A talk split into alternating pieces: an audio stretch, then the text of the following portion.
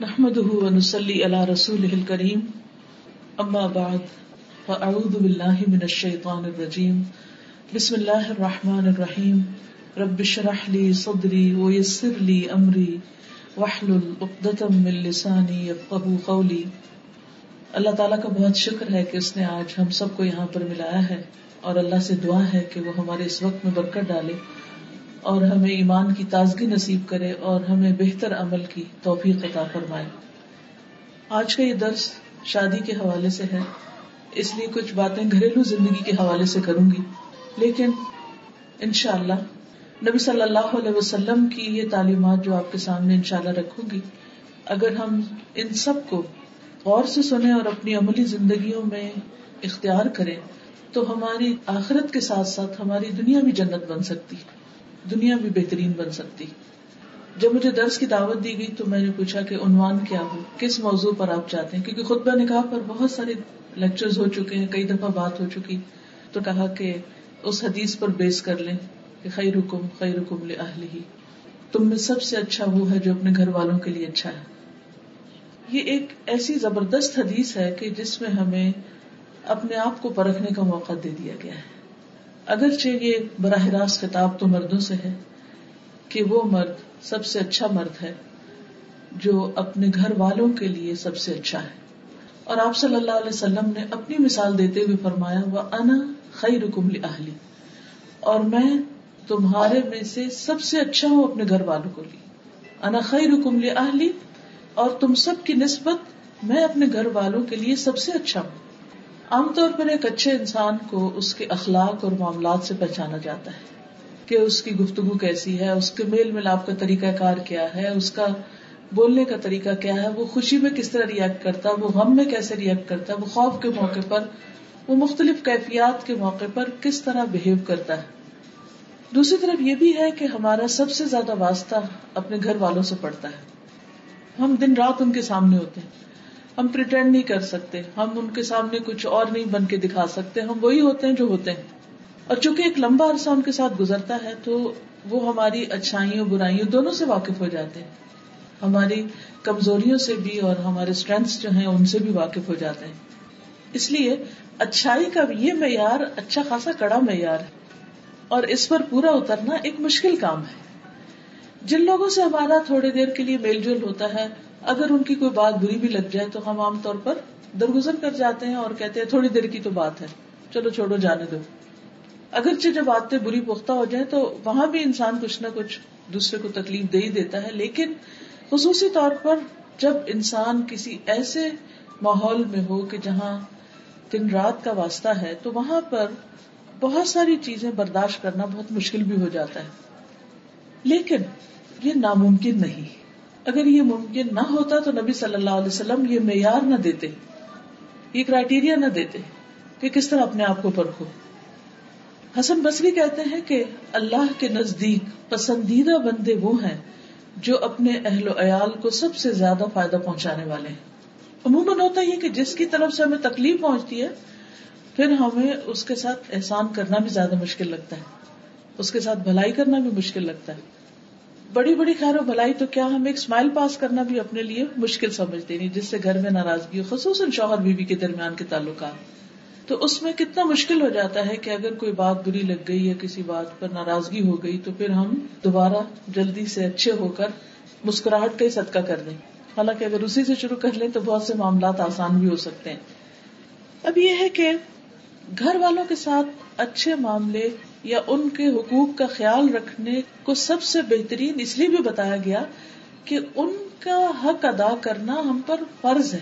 یعنی مرد پر فرض ہے کہ وہ اپنی بیوی کے نان نفقے کا خیال رکھے یا اس کو ایک پروٹیکشن فراہم کرے یا ایسا ماحول دے کہ جس میں وہ باعزت پرسکون زندگی بسر کر سکے۔ یہ شوہر کی ذمہ داریوں میں سے ہے۔ اس لیے جب وہ اپنی یہ ذمہ داری پوری کرتا ہے تو اس کے لیے اجر بھی بڑھا ہے۔ ابن عباس کہتے ہیں کہ نبی صلی اللہ علیہ وسلم نے فرمایا، تم میں سب سے بہتر وہ ہے جو اپنی بیویوں کے لیے اچھا ہے۔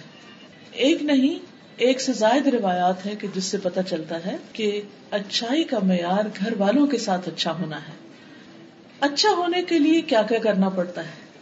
اس میں سب سے پہلی چیز یہ ہے کہ شوہر اپنی بیوی سے محبت کرتا محبت تو اللہ ہی دلوں میں ڈالتا ہے، لیکن کوشش بھی کرنی پڑتی ہے۔ اس کوشش میں پہلی چیز یہ ہوتی ہے کہ انسان دوسرے کی اچھائیوں پر غور کرے۔ اس کی برائیاں، اس کی کمزوریاں اگرچہ سامنے ہوں، لیکن پھر بھی ان سے آنکھ بند کر لے اور جو دوسرے کی خوبیاں ہیں، ان کو سامنے رکھے۔ تو ایک دم دل بہتر ہو جائے گا۔ دوسرے کے احسان کو یاد رکھے۔ اور پھر، خصوصاً اس وقت چونکہ خواتین میرے سامنے ہیں، تو اس میں شوہر کی محبت حاصل کرنے کے لیے مطالبہ یا شکوا یا شکایتیں یا ناراضگی یا ایٹیٹیوڈ دکھانا یا موڈ آف کرنا، یہ فائدہ نہیں دیتا۔ وہاں دل جیتنا پڑتا ہے۔ جہاں مرد پر لازم ہے کہ وہ اپنی بیوی سے محبت کرے، بیوی کے لیے بھی لازم ہے کہ وہ شوہر کو سب سے زیادہ امپورٹینس دے، سب سے زیادہ اہمیت دے۔ حتیٰ کہ شوہر کے معاملے میں والدین کی بات بھی نہ مانے۔ شوہر کا درجہ اتنا بڑا ہے۔ خرابی کہاں سے ہوتی؟ صرف ایک طرف سے نہیں ہوتی، دونوں طرف سے ہوتی۔ بعض اوقات ہم اپنے کسی دکھ درد کو لے کے بیٹھے ہوتے کہ ہمارا کھلا مطالبہ پورا نہیں ہوا یا ہم نے کہا تھا چیز لانے کے لیے، کرنے کے لیے، وغیرہ وغیرہ۔ تو وہ نہیں ہماری بات مانی گئی۔ یا یہ ہے کہ ہماری بےزتی کر دی گئی ہمارے پیرنٹس کے سامنے یا بہن بھائیوں کے سامنے۔ یا کوئی بھی شکایت ہو سکتی، شکایت کے سو پہلو۔ یہ سب تو اپنی جگہ ہے۔ لیکن حقیقت یہ ہے کہ اس کے باوجود ان چیزوں کو درگزر کر کے انسان اگر تھوڑی دیر کے لیے ان کو کنٹرول کر لے، جیسے شفا کے لیے کڑوی دوا بعض اوقات بہت ناگزیر ہو جاتی ہے، اسی طرح باہمی تعلقات کو اچھا کرنے کے لیے ایسی باتوں کو پی جانا بہت فائدہ دیتا ہے۔ اس سے انسان کی قدر اور زیادہ بڑھ جاتی اس لیے تالی دونوں ہاتھوں سے بچتی ہے۔ دونوں کو ہی ایک دوسرے کی قدر کی ضرورت ہے۔ لیکن شوہر اگر اس معاملے میں پہل کر لے کیونکہ وہ قوام ہے، اس نے گھر کا نظام درست کرنا ہے، تو معاملات جلد درست ہو سکتے ہیں، زیادہ بہتر ہو سکتے ہیں۔ اور پھر اس معاملے میں ہم دیکھتے ہیں کہ نبی صلی اللہ علیہ وسلم کا اس حسانہ کیا ہے۔ امر بن الاس کہتے ہیں کہ میں نے نبی صلی اللہ علیہ وسلم سے دریافت کیا کہ آپ کو سب سے زیادہ محبت کس سے ہے؟ فرمایا عائشہ سے۔ سچ بولا آپ نے، اور اس محبت کا اظہار بھی کیا۔ تو انہوں نے پھر پوچھا اچھا مردوں میں سے کس سے؟ تو آپ نے فرمایا اس کے والد سے۔ اس کے بعد انہوں نے مزید بھی پوچھا، تو آخر میں وہ کہتے ہیں کہ اس سے اچھا تھا، میں یہ سوال نہ ہی کہتا کیونکہ آپ صلی اللہ علیہ وسلم نے تو اس معاملے میں بالکل جو درست بات تھی، جو اپنی درست فیلنگ تھی، وہ بتائی۔ اچھا بعض اوقات ہم سب یہی کرتے ہیں کہ اگر کسی سے محبت ہو بھی، تو ہم اس کو ظاہر نہیں کرتے یا اس کو بتاتے نہیں اس تک کنوے نہیں کرتے۔ جس کے نتیجے میں دوسرا شخص ساری زندگی بعض اوقات غلط فہمی کا شکار رہتا ہے۔ کچھ لوگوں پر یہ بہت بھاری ہوتا ہے کہ وہ اپنی زبان سے یا قلم سے یہ کہہ دے کہ میں آپ سے محبت کرتا ہوں۔ حالانکہ اس میں کیا جاتا ہے؟ لیکن شاید اس وجہ سے بھی نہیں کہہ پاتے کہ ہوتی نہیں یا وہ آتی جاتی ہے۔ لیکن اس میں انسان کو ایکسپریسو ہونا بہت ضروری ہے۔ اور اپنے ایسے جذبات کا اظہار اگر انسان پبلکلی بھی کر دے تو کوئی حرج نہیں ہوتا۔ کیونکہ نبی صلی اللہ علیہ وسلم نے سب کے سامنے یہ بات فرمائی۔ حضرت عائشہ کہتی ہے کہ رسول اللہ صلی اللہ علیہ وسلم قبرستان بقی سے واپس تشریف لائے تو میرے سر میں درد تھا۔ میں نے کہا، ہائے، میرا سر پھٹا جا رہا ہے۔ آپ نے فرمایا، تمہارا نہیں بلکہ میرا سر پھٹا جا رہا ہے۔ پھر فرمایا، عائشہ، اگر تم مجھ سے پہلے فوت ہو گئی تو تمہیں کوئی نقصان نہ ہوگا۔ تمہارے سارے کام میں خود کروں گا، تمہیں غسل دوں گا، تمہیں کفن پہناؤں گا، تمہاری نماز جنازہ پڑھاؤں گا اور تمہیں خود دفن کروں گا۔ اب شدید درد تھا آپ کو اور آپ کو معلوم ہے کہ نبی صلی اللہ علیہ وسلم کا درد دوسرے انسانوں کے مقابلے میں دگنا ہوتا تھا۔ اس درد کے عالم میں، اس تکلیف کے عالم میں، جبکہ حضرت عائشہ کو بھی تکلیف ہے، آپ کیا فرماتے ہیں؟ اپنے کیئر اینڈ کنسرن شو کرتے ہیں۔ کیونکہ جب انسان بیمار ہوتا ہے نا تو موت بہت یاد آتی۔ اور آپ بقی سے واپس آ رہے تھے، قبرستان سے واپس آ رہے تھے۔ تو اس موقع پر حضرت عائشہ کو کس قدر تسلی دیتے ہیں؟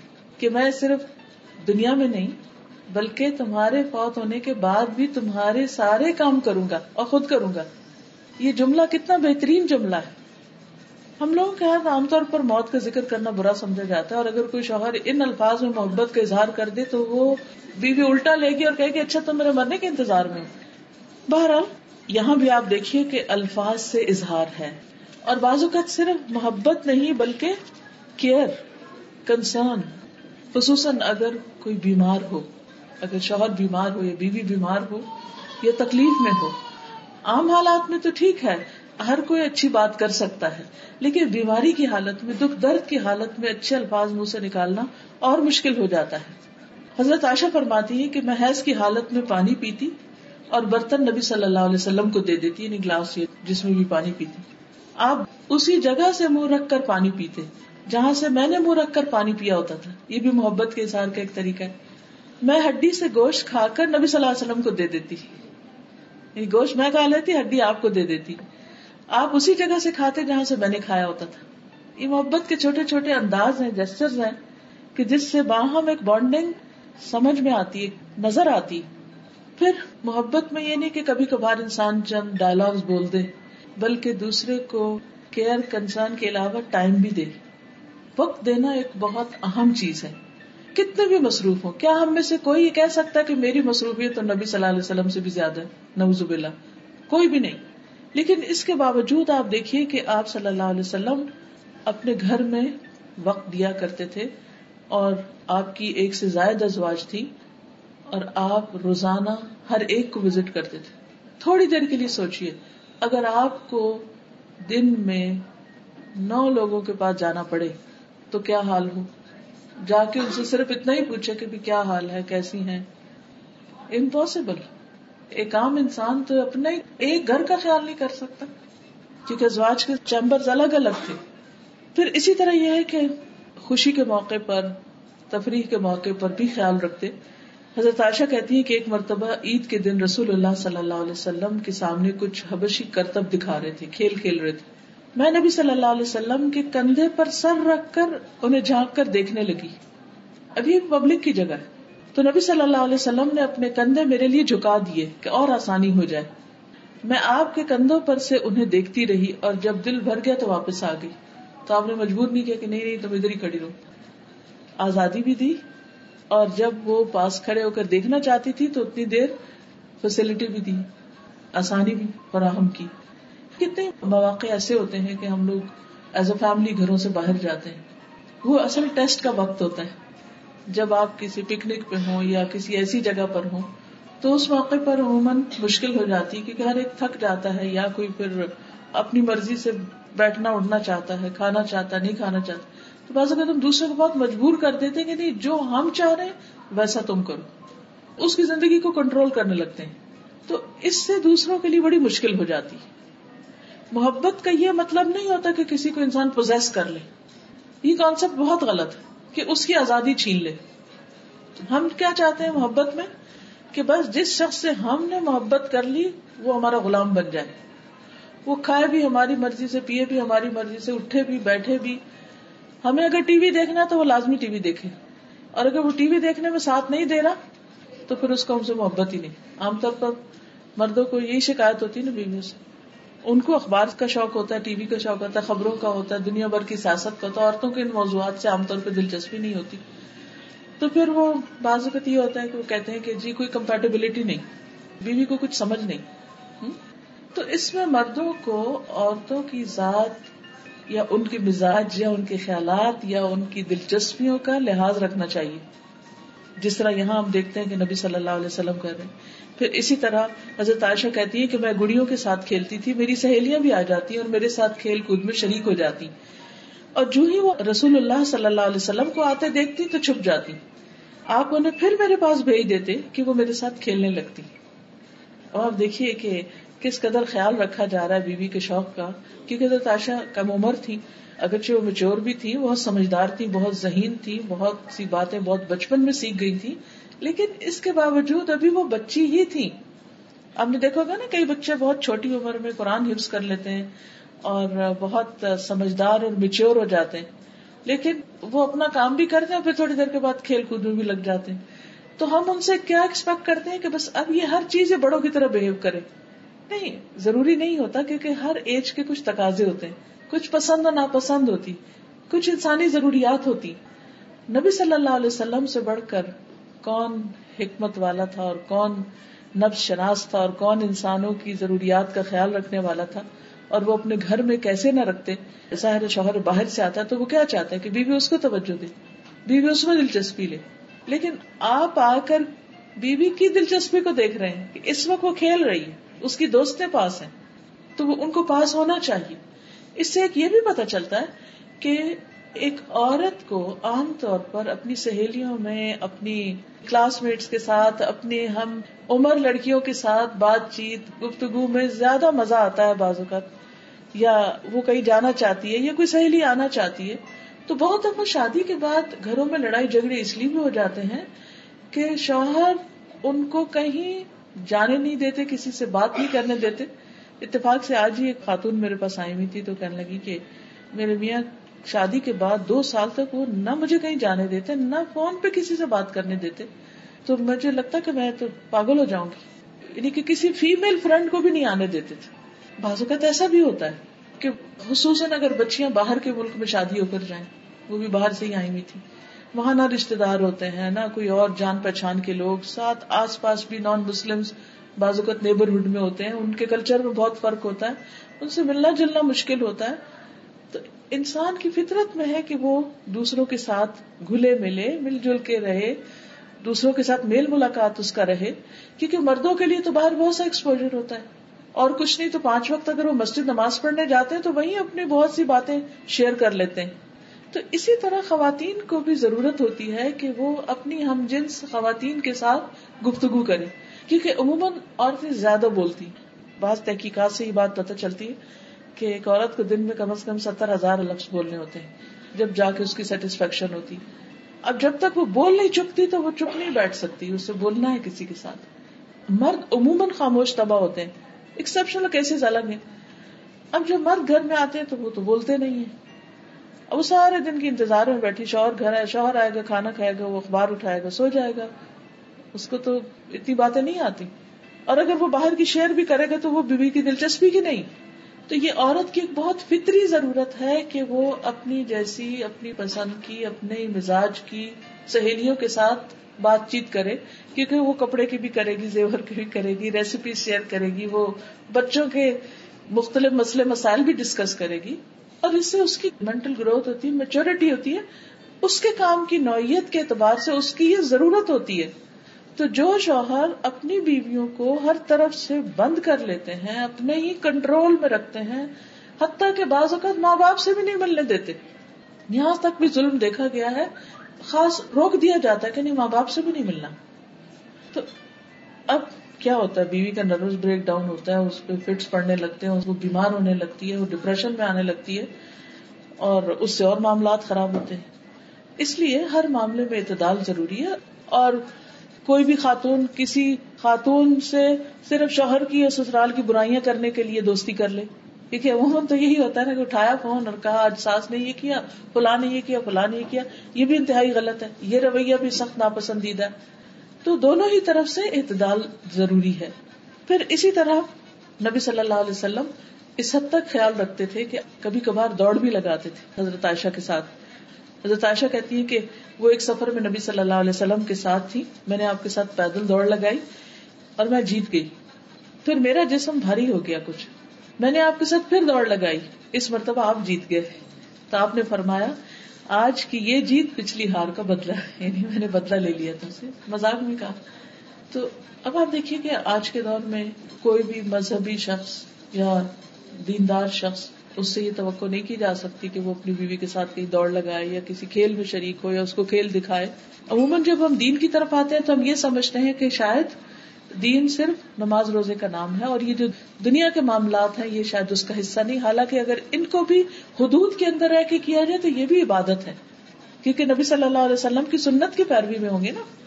پھر اسی طرح یہ ہے کہ نبی صلی اللہ علیہ وسلم حضرت عائشہ کے آرام کا بہت خیال رکھتے تھے۔ کیونکہ عموماً جھگڑے، فساد، لڑائیاں چھوٹی چھوٹی باتوں پر ہوتے اگر آپ کسی سے پوچھے نا کہ میاں سے لڑائی تو کس بات پر ہوئی؟ جو جب میرے پاس کوئی اس طرح کا معاملہ لے کر تو میں کہتی کہ کیا مسئلہ کیا تھا؟ اور آپ یقین کریے کہ نائنٹی پرسینٹ چھوٹی سی کوئی بات ہوتی ہے جس سے کوئی معاملہ خراب ہو جاتا ہے۔ مثلاً اگر بیوی سو رہی ہے اور شوہر نے دھڑ سے دروازہ بند کر دیا تو وہ اٹھتے ہی سوئے سوئے غصے میں بولنا شروع کر دے گی۔ وہ غصے میں بولے گا، نیند خراب ہوگی۔ اٹھ کے ایک طرف چلا جائے گا، وہ دوسری طرف۔ تو یہ چھوٹے چھوٹے لڑائی جھگڑے جو ہیں، یہ گھر کے ماحول کو خراب کر دیتے حضرت عائشہ کہتی ہیں کہ نبی صلی اللہ علیہ وسلم میرے پاس میری باری کی رات میں تھے۔ آپ نے کروٹ لی اور اپنی چادر اوڑھ لی اور جوتے اتارے اور ان کو اپنے پاؤں کے پاس رکھ دیا اور اپنی چادر کا کنارا اپنے بستر پر بچھایا اور لیٹ گئے۔ اور آپ اتنی ہی دیر ٹھہرے کہ آپ نے گمان کر لیا کہ میں سو چکی ہوں۔ آپ نے آہستہ سے اپنی چادر لی اور آہستہ سے جوتا پہنا آہستہ سے دروازہ کھولا اور باہر نکلے، پھر دروازے کو آہستہ سے بند کیا۔ یعنی ہر چیز آہستہ سے، جوتے آہستہ سے اتارے، جوتے آہستہ سے پہنے، دروازہ آہستہ کھولا، دروازہ آہستہ بند کیا، آہستہ سے باہر نکلے۔ کتنے شوہر اور بیوی ہیں جو سوتے ہوئے ایک دوسرے کے لیے اتنے کیئرنگ ہو کہ دوسرا شخص سو رہا ہے تو مجھے اس کو ڈسٹرب نہیں کرنا۔ کچھ لوگوں کو نیند بڑی مشکل آتی ہے، کچھ کو نیند ایک دفعہ کھل جائے تو ان کو دوبارہ نیند نہیں آتی۔ کئی طرح کے نفسیاتی مسائل ہوتے ہیں۔ تو ایسی صورت میں دوسرے کا لحاظ رکھنا اور دوسرے کو اپنی ذات سے تکلیف نہ دینا، یہی گھریلو زندگی میں خوشحالی کا راز ہے۔ پھر اسی طرح آپ دوسروں کو بھی اس بات کی تلقین کرتے تھے کہ عورتوں کے ساتھ نرمی کا سلوک کیا جائے۔ حضرت انس کہتے ہیں کہ نبی صلی اللہ علیہ وسلم اپنی ازواج متحرات کے پاس تشریف لائے۔ اونٹ ہانکنے والا اونٹوں کو تیز ہانک رہا تھا، جیسے کوئی ڈرائیور تیز ڈرائیو کر رہا ہو، جھٹکے لگ رہے اور دھکے پڑ رہے ہوں۔ اس کا نام انجشا تھا۔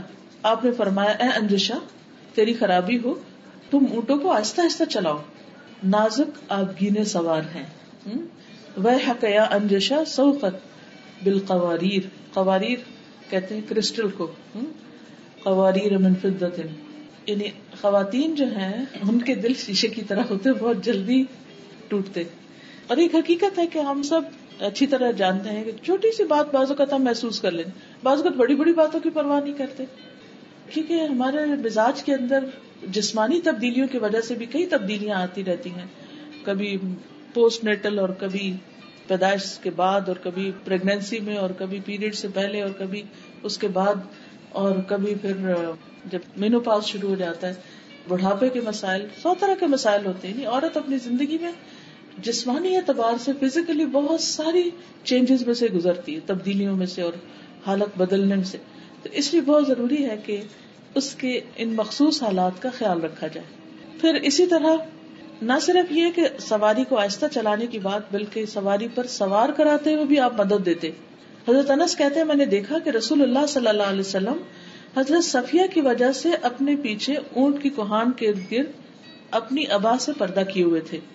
جب وہ سواری پر سوار ہوتی تو آپ اونٹ کے پاس بیٹھ جاتے اور اپنا گھٹنا کھڑا رکھتے۔ حضرت صفیہ اپنا پاؤں آپ کے گھٹنے پر رکھ کے سوار ہوتی۔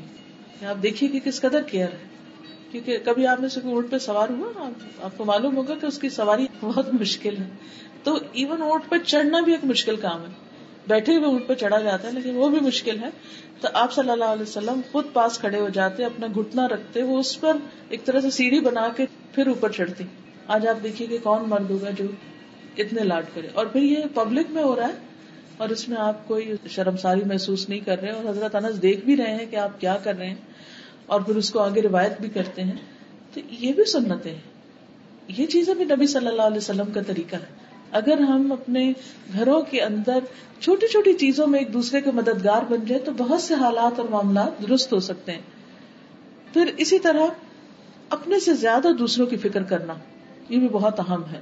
حضرت انس کہتے ہیں کہ میں اور ابو طلحہ خیبر سے واپس آ رہے تھے اور نبی صلی اللہ علیہ وسلم کے پیچھے حضرت صفیہ سوار تھی کہ اچانک رسول اللہ صلی اللہ علیہ وسلم کی الٹی پھسل گئی اور رسول اللہ صلی اللہ علیہ وسلم اور حضرت صفیہ دونوں گر گئے۔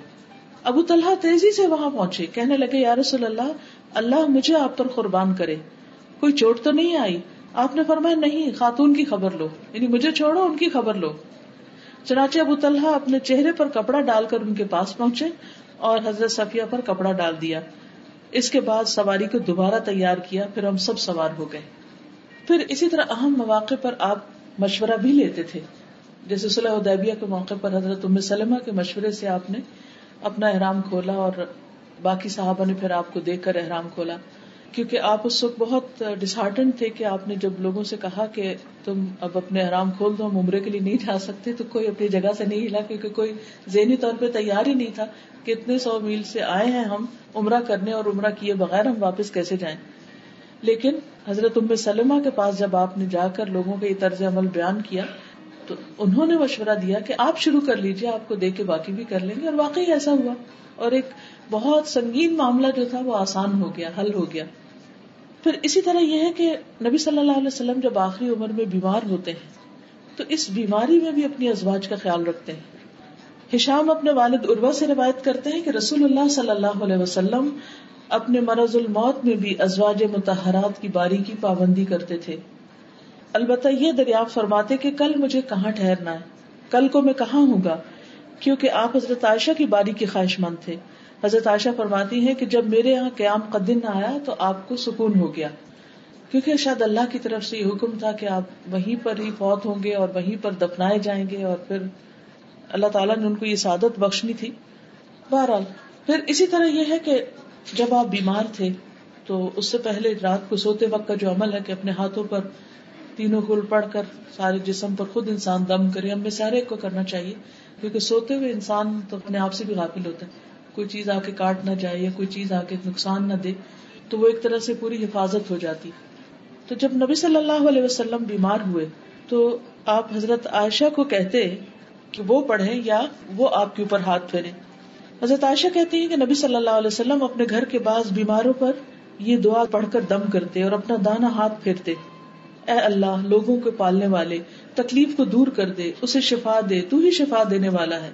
تیری شفا کے سوا کوئی شفا نہیں۔ ایسی شفا کہ کسی قسم کی بیماری نہ رہ جائے۔ اب اس سے یہ پتا چلتا ہے کہ آپ اپنے گھر والوں کے اوپر بیماری کے وقت میں ہاتھ پھیر کر دم کیا کرتے تھے۔ اس کا کیا فائدہ ہے؟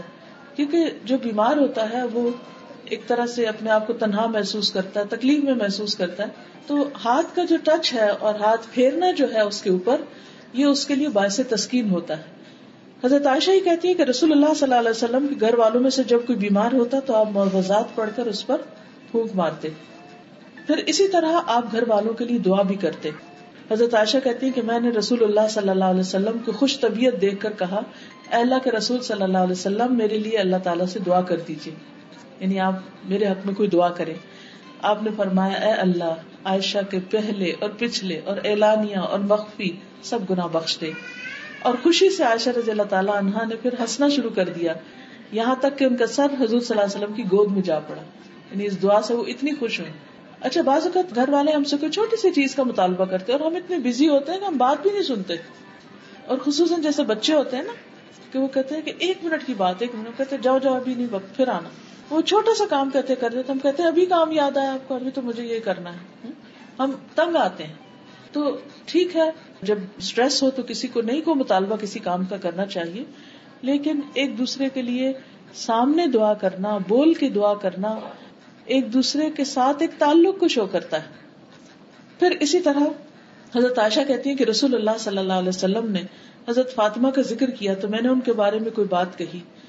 اس پر آپ نے فرمایا، کیا تم اس پر راضی نہیں کہ تم دنیا اور آخرت میں میری بیوی رہو؟ حضرت عائشہ نے عرض کیا، کیوں نہیں؟ آپ نے فرمایا، تم دنیا اور آخرت میں میری بیوی ہو۔ پھر اپنے بعد ان کے لیے فکر مند ہوتے تھے۔ حضرت عائشہ کہتی ہے کہ رسول اللہ صلی اللہ علیہ وسلم اپنی بیویوں سے فرماتے کہ اپنے بعد مجھے تمہارے معاملات کی فکر پریشان کرتی ہے کہ جب میں دنیا میں نہیں ہوں گا، چونکہ وہ دوبارہ شادی بھی نہیں کر سکتی تھی اور اکثر کے والدین بھی نہیں تھے۔ اور حضرت ام سلمہ کی اولاد تھی، لیکن باقی سب کی تو اولاد نہیں تھی۔ تو انہیں فکر ہوتی تھی کہ ان کو کون لک آفٹر کرے گا۔ فرمایا اور تم پر صبر کرنے والے ہی صبر کریں گے یعنی تمہارے ساتھ اچھا سلوک کریں گے۔ لیکن ہم دیکھتے ہیں کہ ایک کے بعد ایک ازواج متحرات نیکی کے کام کرتے، خیر اور بھلائی کے ساتھ وقت گزار کے دنیا سے رخصت ہوئی پھر یہ کہ آپ اپنی ازواج کا نان نفقے کا خیال رکھتے تھے۔ حضرت عمر کہتے ہیں کہ بنو نذیر کے باغات وغیرہ ان اموال میں سے تھے جن کو اللہ تعالیٰ نے اپنے رسول کو بغیر لڑے دے دیا تھا۔ یہ اموال خاص طور سے رسول اللہ صلی اللہ علیہ وسلم کے تھے۔ جن میں سے آپ اپنی ازواج متحرات کو سالانہ نفقہ کے طور پر بھی دیتے اور باقی ہتھیار اور گھوڑوں پہ خرچ کرتے تاکہ اللہ کے راستے میں جہاد کے لیے ہر وقت تیاری رہے۔ یعنی جو آپ کا مال تھا اس میں سے آپ نے سب کا باقاعدہ ایک طرح سے نفقہ مقرر کر رکھا تھا۔ تو اس سے ہی پتا چلتا ہے کہ شوہر چاہے بیوی کو روزانہ کچھ دے، چاہے ہفتہ وار دے، چاہے مہینے میں دے، چاہے سال میں دے، کچھ بھی دے، لیکن اس کی ذمہ داری ہے کہ وہ بیوی کی ضروریات کا خیال رکھے۔ اور اس میں کھانے کپڑے کے علاوہ بھی اس کی اپنی پسند سے کوئی چیز لینے کے لیے بھی اس کو اجازت دے۔ داود بن کیس کہتے ہیں کہ میں نے ازواج نبی کے حجروں کو دیکھا۔ یہ کھجور کی چھڑیوں کے تھے۔ گھاس وغیرہ سے ڈھکے ہوئے تھے۔ اور میرا خیال ہے کہ حجرے کی چوڑائی دروازے سے دیوار تک چھ سات ہاتھ ہوگی۔ لمبائی اندر سے دس ہاتھ اور بلندی سات اور آٹھ کے مابین یا اسی کے قریب۔ بس اتنے اتنے گھر تھے۔ پھر اسی طرح گھر والوں کے لیے اچھا ہونے کا مطلب صرف یہ نہیں کہ ان کو عیاشی کرائی جائے۔ یا ان کے ساتھ صرف اچھا اخلاق برتا جائے، بلکہ ان کے ساتھ اچھا ہونے کا مطلب یہ کہ ان کی آخرت کی بھی فکر ہو۔ بعض اوقات ہم ان کی دنیا کا اتنا خیال رکھنے لگتے ہیں کہ پھر ان کی آخرت بھول جاتے ہیں۔ تو حقیقی خیر خواہ اور مخلص اپنے بچوں کا، اپنی بیوی کا وہی ہو سکتا ہے جو ان کی آخرت کی فکر کرے۔ ہم سب کو بھی اپنا اپنا جائزہ لینا چاہیے کہ ہم اپنے بچوں کی یا گھر والوں کی دنیا کے لیے تو بہت غمگین ہوتے ہیں، اس کی تو بہت فکر کرتے ہیں۔ لیکن عام طور پر آخرت کے بارے میں غافل ہو جاتے ہیں کہ وہ کس طرف جا رہے ہیں۔ اور کیوں؟ ہم کہتے ہیں، یہ مائنڈ کریں گے، یہ برا نہ مان جائیں۔ اگر شادی شدہ اولاد ہو تو ہم کہتے کہیں ہم سے میل ملاپ ہی نہ ختم کر دیں، آنا ہی نہ چھوڑ دیں۔ تو اس لیے ہم ان کو نصیحت نہ کریں، بس ٹھیک ہے، جس حال میں ہے ہمیں اپنی شکل دکھاتے رہیں۔ نہیں، وہ ناراض ہو یا خوش ہو کچھ بھی ہو ان کی آخرت کی فکر کرنا ضروری ہے، لازم ہے۔ چھوٹے بھی ہوں، تب بھی، بڑے بھی ہوں، تب بھی۔ عمر کے ہر حصے میں ضروری ہے۔ اور اس کے لیے آپ دیکھیں کہ نبی صلی اللہ علیہ وسلم نے جہاں نان نفقہ مقرر کیا، وہاں گھر والوں کو قناط کی عادت بھی ڈالی۔ اور اس کے ساتھ جائز فرمائشوں کو پورا بھی کیا۔ حضرت جابر کہتے ہیں کہ رسول اللہ صلی اللہ علیہ وسلم نرم دل آدمی تھے۔ حضرت عائشہ جب بھی آپ سے کسی چیز کی فرمائش کرتی تو آپ اس کو پورا کر دیتے تھے۔ اب دوسری طرف یہ یاد رکھیے کہ حضرت عائشہ کی فرمائشیں کوئی ناجائز نہیں ہوتی تھی۔ کسی بھی عورت کو اپنے شوہر کی وسط سے بڑھ کے اس سے فرمائش نہیں کرنی چاہیے۔ جتنا وہ کماتا ہے، جتنی اس کی وسط ہے، کیونکہ جیسے نان نفقے کے علاوہ مہر کے بارے میں بھی قرآن مجید میں کیا بتایا گیا؟ المو سے قدر ہو وہ المختر قدر ہو وسط والا اپنے اندازے کے مطابق خرچ کرے اور تنگ دست اپنے اندازے کے مطابق۔ پھر اسی طرح آپ دیکھیے کہ نبی صلی اللہ علیہ وسلم صرف ازواج نہیں، بلکہ ان کی جو سہیلیاں تھیں، ان کا بھی خیال رکھتے تھے، خاص طور پر حضرت خدیجہ رضی اللہ تعالیٰ عنہ کا۔ حضرت عائشہ کہتی ہے کہ جب آپ بکری ذبح کرتے تو آپ فرماتے کہ اس کا گوشت خدیجہ کی سہیلیوں کو بھی بھیج دو۔ یعنی وہ تو دنیا میں نہیں، ان کی بہن ایک تو تھی حالہ لیکن سہیلیوں کا بھی اپنا ایک مقام ہوتا ہے۔ والدین کے ساتھ سلا رحمی میں سے ایک بات یہ ہے کہ والدین کے دوستوں کے ساتھ بھی اچھا سلوک کیا جائے۔ عام طور پر ہم جب بڑے ہو جاتے ہیں، اپنے مسائل اور بچے اور گھر بار شروع ہو جاتا ہے تو ہم ایسے رشتوں کو اور ایسے تعلقات کو بھول جاتے ہیں۔ ٹھیک ہے، اگر قریب ہوں تو انسان زیادہ بھی دیکھ سکتا ہے، لیکن اگر دور دراز بھی ہوں، مثلاً آپ کسی خاص شہر میں گئے ہیں اور وہاں آپ کے والدین کے کوئی رشتے دار ہیں، دوست ہیں، تو آپ کو ان سے ملاقات کی کوشش کرنی چاہیے۔ بھلے سال میں ایک دفعہ، پانچ سال میں ایک دفعہ یا کبھی کبھاری لیکن کوشش کرنی چاہیے۔ کیونکہ سل رحمی جو ہے، وہ انسان کی عمر بڑھاتی ہے۔ انسان کے رسک میں برکت کا باعث ہے۔ حضرت انس کہتے ہیں کہ نبی صلی اللہ علیہ وسلم کے پاس کوئی چیز لائی جاتی تو آپ فرماتے، فلاں عورت کو دے آؤ۔ جو حضرت خدیجہ کی سہیلی تھی۔ فلاں عورت کو دے آؤ۔ وہ خدیجہ سے محبت کرتی تھی۔ سوچیے کہاں تک کیئر اور کنسرن ہے۔ حضرت عائشہ کی سہیلیوں کو تو کھیلنے کے لیے کہتے تھے کہ آپ آؤ اور کھیلو۔ حضرت خدیجہ جو فوت ہو چکی تھی ان کی سہیلیوں کو ہدیے وغیرہ بھجوایا کرتے تھے۔ پھر اسی طرح یہ ہے کہ حت البسا گھر کا ماحول خوشگوار رکھنے کی کوشش کرتے تھے۔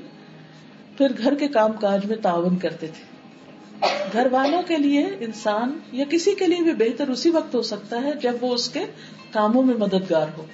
اگر کوئی شخص آپ کے کاموں میں آ کے الٹا رکاوٹ ڈال دے اور کہ مجھے آپ سے بہت محبت ہے لیکن بس آپ میرے پاس بیٹھے رہے، کام کوئی نہ کرے۔ یہ کس قسم کی محبت ہے؟ یہ تو دشمنی جو محبت کے نام پہ کی جا رہی ہے کہ دوسرے کو بیکار کر کے رکھ دیا جائے۔ کیونکہ بعض لوگ جب آ جائے تو نہ وہ خود کچھ کرتے نہ کرنے دیتے اس کے برعکس بہت سے لوگ ایسے ہوتے ہیں کہ جو دوسروں کا بہت خیال رکھتے ہیں اور ان کے کاموں میں لگ جاتے ہیں۔ نبی صلی اللہ علیہ وسلم، حالانکہ مردوں کے اوپر فرض تو نہیں ہے کہ گھر کے کام کرے لیکن وہ گھر آ کر آرام سے بیٹھ نہیں جاتے تھے۔ اور صرف آرڈر نہیں کرتے رہتے تھے اچھا چائے لے آؤ، پانی لے آؤ، فلاں لے آؤ۔ بیوی کو خادمہ کی طرح نہیں ٹریٹ کرتے تھے۔ اسود کہتے ہیں کہ میں نے حضرت عائشہ سے پوچھا نبی صلی اللہ علیہ وسلم اپنے گھر میں کیا کیا کرتے تھے؟ انہوں نے کہا، آپ اپنے گھر کے کام کاج یعنی گھر والوں کی خدمت کیا کرتے تھے۔ اور جب نماز کا وقت ہوتا تو فوراً کام چھوڑ کر نماز کے لیے چلے جاتے تھے۔ آپ دیکھیے کہ کچھ چیزیں ایسی ہوتی ہیں کہ جو کسی محبت بڑھانے یا اچھے تعلقات کے لیے اچھے بول، کھانا پینا، مہیا کرنا، دوست احباب کے ساتھ میل جول، سوشلائزنگ، یہ سب چیزیں بھی۔ لیکن اس کے ساتھ ساتھ جو بہت اہم بات ہے کہ ضرورت کے وقت مدد بھی۔ ہمارے یہاں تو اگر کوئی مرد گھر میں تھوڑا سا بھی کام کرے تو وہ زن مرید کہلانے لگتا ہے یا پھر وہ کرتا ہی نہیں ہے کہ دوسرے کہیں گے کہ دیکھو ہم اپنے گھر میں تو نہیں کرتا تھا، بیوی آئی تو سب کام کرنے شروع ہو گئی کیونکہ کئی دفعہ لڑکے ماں باپ کو تو فار گرانٹیڈ لیتے ہیں۔ اور ماں باپ کی محبت بھی ایسی ہوتی ہے، کہتے اچھا تم بیٹھو، میں خود ہی کر لوں گی۔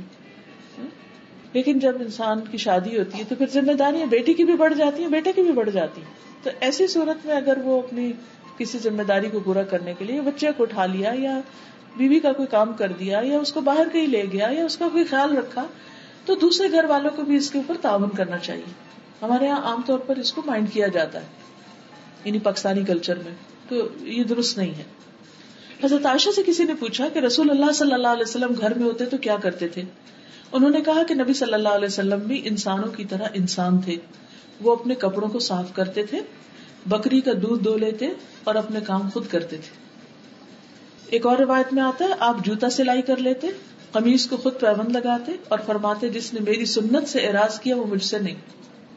یعنی اس چیز کو بھی انہوں نے اپنی سنت بتایا کہ اپنا کپڑا استری کر لیں یا اپنے کپڑے نہانے کے بعد فرش پر پھینکنے کی بجائے واشنگ باسکٹ میں ڈالیں۔ یہ چھوٹے چھوٹے کام۔ عموماً آپ دیکھیے کہ یہ جو چھوٹی چھوٹی چیزیں ہوتی ہیں، بعض اوقات بیویاں انہیں سے بہت خوش ہو جاتی مثلاً شوہر نے صبح اٹھ کر اپنا کمبل خود طے کر دیا۔ تو آپ دیکھیں گے کہ بیوی کے دل کا حال کیا ہوگا۔ وہ کہیں گے نہیں، چھوڑیے، میں خود ہی کر لوں گی۔ لیکن اگر وہ نہ کرے اور چھوڑ کے اٹھ جائے، تو پھر اس کو خیال آئے گا اتنا بھی نہیں، میری مدد ہو سکتی۔ یعنی اگر شوہر تھوڑی سی بھی محبت دکھائے، تو بیوی اس سے کئی گنا زیادہ دکھائے گی۔ کیونکہ عورت کی فطرت میں ہے یہ۔ کیئر ہے، محبت ہے، خدمت ہے۔ یہ اللہ نے اس کے اندر رکھ دی ہے خاندان کے نظام کو اچھا چلانے کے لیے۔ پھر اسی طرح آپ صلی اللہ علیہ وسلم اپنے کپڑے کو پیبند بھی لگا لیتے تھے اور سی بھی لیتے تھے۔ اب تو یہ کام عورتوں کو بھی نہیں آتا۔ تو آپ سوچیے کہ ہم کتنے پیچھے ہیں۔ پھر اسی طرح گھر والے جو کھانا دیں اس پہ راضی ہو جاتے۔ جابر کہتے ہیں کہ نبی صلی اللہ علیہ وسلم نے اپنے گھر والوں سے سالن طلب کیا کہ سالن لاؤ۔ انہوں نے کہا ہمارے پاس سوائے سرکے کے کچھ نہیں، آپ نے سرکہ منگوا لیا۔ اس سے روٹی کھانی شروع کر دی۔ فرمانے لگے، بہترین سالن سرکہ بہترین سالن سرکہ اچھا۔ اب آپ دیکھیے دوسری طرف کیا ہوتا ہے۔ سبزی لا کے بھی نہیں دی، پیسے بھی نہیں دیے۔ گیس کا بل نہیں پے کیا، وہ بھی کٹ گئی۔ اور اگر کھانا نہیں بنا تو بھی ذمہ دار۔ یعنی اسباب ریسورسز فراہم نہیں کیے۔ اور پھر بھی انڈرسٹینڈنگ نہیں کہ بھائی اس کا قصور نہیں۔ یعنی بعض اوقات ایسی ایکسپیکٹیشن ہوتی ہے کہ ہر قیمت پر، ہر صورت میں کرنا ہی کرنا ہے، جہاں سے مرضی کرو۔ اور ان عورتوں پر تو بہت ہی رحم آتا ہے جو بیچاریاں سارا سارا دن محنت کر کے آتی ہیں اور شوہر پیسے چھین کے نشا کرنے لگتے ہیں۔ اب ارارا کہتے ہیں کہ نبی صلی اللہ علیہ وسلم نے کبھی کسی کھانے میں ایب نہیں نکالا۔ کبھی کسی کھانے میں ایب نہیں نکالا۔ اگر آپ کو پسند ہوتا تو کھا لیتے ورنہ چھوڑ دیتے۔ پھر اسی طرح مشکل وقت میں بیوی کو دلاسا دینا، اس کے آنسو پوچھنا یہ بھی نبی صلی اللہ علیہ وسلم کی سنت سے ملتا ہے۔ حجت الوداع کے موقع پر حضرت صفیہ کا اونٹ بدک گیا اور وہ رونے لگی۔ رسول اللہ صلی اللہ علیہ وسلم کو معلوم ہوا تو تشریف لائے اور اپنے ہاتھ سے ان کی آنسو پہنچنے لگے۔ اب دیکھیے حج کا موقع۔ ہزاروں کا مجمع۔ اور آپ لوگوں کو تعلیم دے رہے ہیں۔ خود انی مناسب مجھ سے اپنے مناسب سیکھ لو۔ اور اتنے میں آپ کو خبر ملتی کہ آپ کی بیوی کا اونٹ بدک گیا ہے اور وہ رو رہی ہیں اور آپ سب کو چھوڑ کر آ کر ان کے آنسو پوچھ رہے ہیں۔ یہ وقت ہوتے ہیں جب کسی کا دل جیتا جا سکتا ہے۔ دوسری صورت کیا ہے؟ بیوی روتی رہے، صبح روئے، شام روئے، روتی رہے، لیکن پوچھنا نہیں۔ اس معاملے میں بازو کا عورتیں بہت زیادتی کرتی ہیں۔ وہ جب رونے پہ آتی ہیں تو چپ ہی نہیں کرتی۔ ایک اور روایت نظر ستیہ کے بارے میں ملتا ہے، جب وہ رونے سے چپ ہی نہیں کری پھر آپ نے ان کو چھوڑ دیا۔ کیونکہ کئی دفعہ ایسا تھا نا روتے ہوئے کہاں سے پہنچے تو اور رونا آ جاتا ہے۔ پھر اسی طرح یہ ہے کہ بیوی کے مسائل اور مشکلات میں ساتھ دینا، حضرت عائشہ کہتی ہیں کہ ہم آپ کے ساتھ کسی سفر میں تھے، جب ہم مقام بیدا پہ پہنچے تو میرا ہار کھو گیا۔ رسول اللہ صلی اللہ علیہ وسلم اس کی تلاش میں وہیں ٹھہر گئے اور لوگ بھی آپ کے ساتھ ٹھہر گئے۔ پورا کافلا ساتھ ہے، سب کو ٹھہرا دیا ہار تلاش کرنے کو۔ اور ایک دفعہ نہیں ڈانٹا۔ جب وہ کافلا ٹھہر گیا تو حضرت ابو بکر آ گئے۔ انہوں نے آ کے حضرت عائشہ کو ٹوکے لگائے۔ کہ تمہاری وجہ سے سارا کافلا رکا ہوا سب کا حرج ہو رہا ہے۔ لیکن پھر اس پر تیمم کی آیات اور وہ سب کچھ نازل ہوا اور وہ اتنا مسلمانوں کے لیے خیر کا باعث بنا۔ پھر یہ ہے کہ بعض اوقات بیوی تھک جاتی ہے، کوئی اور وجہ ہو جاتی ہے موڈ آف ہو جاتا ہے، تو اس کو ایشو نہیں بنا لینا چاہیے۔ کبھی ناراض ہونے کا بھی موقع دینا چاہیے۔ کیونکہ عورت کے جو کیفیات ہوتی ہیں، وہ مردوں سے بہت مختلف ہوتی تو بعض اوقات چونکہ وہ مختلف ہوتی ہیں، وہ اس ایکسپیرینس سے گزرے نہیں ہوتے، وہ سمجھتے ہی نہیں۔ کہ ایسا کیوں ہو رہا ہے؟ حضرت عائشہ کہتی کہ رسول اللہ صلی اللہ علیہ وسلم نے فرمایا، جب تم مجھ سے راضی ہوتی ہو، تب بھی مجھے پتہ چل جاتا ہے۔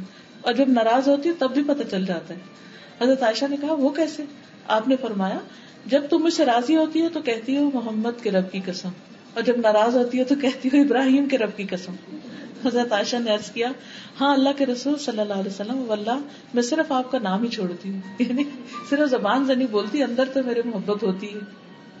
پھر اسی طرح یہ ہے کہ گھر والوں کو مسائل کا حل پیش کیا کرتے تھے۔ عام طور پر مرد حضرات باہر کے مسئلے، مسائل سن کے اتنے گھبرائے ہوتے کہ گھر آ کے وہ کوئی مسئلہ نہیں سننا چاہتی اور بعض اگر بیوی اکیلی ہی الجھتی رہتی ہے، وہ سارا کچھ لے لے کے اپنے دل میں دفن کرتی رہتی ہے کیونکہ کوئی سننے والا نہیں، کوئی حل کرنے والا نہیں۔ لیکن نبی صلی اللہ علیہ وسلم کا طریقہ یہی ہے کہ جب بھی کوئی مسئلہ پیش آیا تو آپ نے اس کا حل تلاش کیا اور مل کے حل سوچا۔ تو خوشگوار ازدواجی زندگی کے لیے یہ بہت ضروری ہے کہ گھر کے اہم مسائل میں میاں بیوی باہم مشورہ کریں اور اکیلے فیصلے نہ کریں۔ یہ جو اکیلے اکیلے فیصلے کر لینے ہوتے ہیں بیوی کو بتائے بغیر یا شوہر کو بتائے بغیر خود ہی کو ڈیسیزن لے لیا، اس سے بھی بہت ناراضگیاں پیدا ہوتی ہیں، اس سے بھی بہت خرابیاں پیدا ہوتی ہیں۔ کیونکہ دوسرا شخص سمجھتا ہے کہ میری کوئی اہمیت ہی نہیں۔ پھر بیوی کے والدین کو شکایت نہ لگانا، کیونکہ بہت دفعہ ایسا ہوتا ہے نا کہ چھوٹی سی کوئی بات ہوئی تو فوراً بتایا کہ آپ کی بیٹی ایسی اور ایسی۔ لیکن یہ ایک نوبل کیریکٹر ہوتا ہے کہ گھر کے معاملے گھر میں ہی طے کر لیے۔ حضرت عمر کہتے ہیں کہ ایک دن میں کچھ سوچ رہا تھا کہ میری بیوی نے مجھ سے کہا، بہتر ہے اگر تم اس معاملے کا فلاں فلاں حل کرو۔ یعنی اس معاملے کا فلاں طرح حل کر لو۔ میں نے کہا، تمہارا اس میں کیا کام؟ یعنی تم مجھے کیوں مشورہ دے رہی؟ معاملہ مجھ سے متعلق ہے، تم کون ہو دخل دینے والی؟ میری بیوی نے اس پہ کہا، خطاب کے بیٹے تمہارے اس طرز عمل پہ حیرت ہے۔ تم اپنی باتوں کا جواب برداشت نہیں کر سکتے۔ تمہاری بیٹی حفصت اور رسول اللہ صلی اللہ علیہ وسلم کو بھی جواب دیتی۔ ایک دن تو اس نے آپ کو غصہ بھی دلایا تھا۔ یہ سن کر حضرت عمر کھڑے ہو گئے۔ چادر روڈ کے حفصہ کے گھر پہنچ گئے۔ فرمایا، بیٹی، کیا تم رسول اللہ صلی اللہ علیہ وسلم کی باتوں کا جواب بھی دیتی ہو؟ یعنی وہ شوہر ہے اور اللہ کے رسول ہیں۔ یہاں تک کہ ایک دن تم نے نبی صلی اللہ علیہ وسلم کو دن بھر ناراض رکھا۔ حفصہ رضی اللہ عنہ نے عرض کیا ہاں اللہ کی قسم، ایسا ہوا۔ سچ بولنے والے لوگ تھے نا ہاں ایسا ہوا۔ ہم آپ کو کبھی جواب بھی دیتے ہیں۔ تو عمر رضی اللہ عنہ نے کہا، جان لو، میں تمہیں اللہ کی سزا اور اس کے رسول کی ناراضگی سے ڈراتا ہوں۔ آئندہ ایسا مت کرنا۔ لیکن نبی صلی اللہ علیہ وسلم نے خود کبھی بھی جا کے نہیں حضرت عمر کو بتایا کہ دیکھو تمہاری بیٹی کیسی ہے۔ پھر بیوی کی تربیت اور اصلاح کا کام جو ہے وہ چونکہ مرد کی ذمہ داری ہے۔ قرآن مجید میں اللہ تعالیٰ فرماتے ہیں، یا الذین انفسکم و اہلیکم نارا۔ اے لوگوں جو ایمان لائے ہو، اپنے آپ کو اور اپنے گھر والوں کو آگ سے بچاؤ۔ تو اس میں براہ راست خطاب مردوں سے ہی ہے۔ سیکنڈ نمبر پر پھر بیوی کی ذمہ داری آتی کیونکہ کلو کم رائن و کلو کم مسول انریتی بیوی بھی بچوں کے بارے میں نگران ہے، شوہر بھی بیوی اور بچوں کا نگران ہے، تو ان سے اس کی جواب دہی ہوگی۔ لیکن خاص طور پر شوہر کا فرض بنتا ہے کہ بیوی کی تربیت کرے، اس کو ادب سکھائے اور پھر نرمی اور اچھے اخلاق کی تعلیم دے۔ حضرت عائشہ کہتی ہے کہ کچھ یہودی نبی صلی اللہ علیہ وسلم کے پاس آئے اور کہا، السلام علیکم، جس کا مانا تھا کہ آپ پر موت آئے۔ تو انہیں بہت غصہ آیا، انہوں نے جواب میں کہا، وعلیکم السلام ولانا یعنی مزید لفظ اضافہ کیا کہا تم پر موت بھی اور لانت بھی ہو۔ اس پر رسول اللہ صلی اللہ علیہ وسلم نے فرمایا، ٹھہرو اے عائشہ، اللہ تعالیٰ تمام معاملات میں نرمی کو پسند کرتا ہے۔ میں نے عرض کیا، یا رسول اللہ، کیا آپ نے سنا نہیں انہوں نے کیا کہا؟ آپ نے فرمایا، میں نے اس کا جواب دے دیا تھا کہ وعلیکم۔ تو اگر والیکم سے معاملہ حل ہو سکتا ہے یا بدلا اتر سکتا ہے، تو دو لفظ اضافہ کرنے کی ضرورت نہیں ہے۔ تو یہ تربیت تھی جو فوری طور پر آپ نے وہاں کی۔ کہ اگر بچوں میں سے، گھر والوں میں سے کوئی زبان میں بے احتیاطی کر رہا ہے یا غلط لفظ بول رہا ہے، تو اس کو وہاں روکنا بھی چاہیے۔ پھر اسی طرح صدقہ کرنے کی ترغیب۔ آخرت کی فکر کے لیے رات کو جگایا۔ ام سلمہ کہتی ہیں کہ نبی صلی اللہ علیہ وسلم ایک رات جاگے، فرمایا، سبحان اللہ، آج رات کیا کیا بلائیں اتری؟ کیونکہ آپ کو تو پتا چل جاتا تھا اللہ کی دیو علم سے۔ اور کیسے کیسے خزانے بھی نازل ہوئے یعنی خیر اور شر دونوں ہی۔ ان حجرے والیوں کو کوئی جگانے والا ہے؟ یعنی ان ازواج متحرات کو کوئی اٹھا دے۔ افسوس کی دنیا میں بہت سے کپڑے پہننے والی عورتیں آخرت میں ننگی ہوں گی۔ یعنی تحجد صرف مردوں کے لیے نہیں، نیکی اور عبادت مردوں کے لیے نہیں، عورتوں کے لیے بھی ہے۔ اور آخرت کا لباس کیا ہے؟ آخرت کا لباس دنیا کا اچھا عمل ہے۔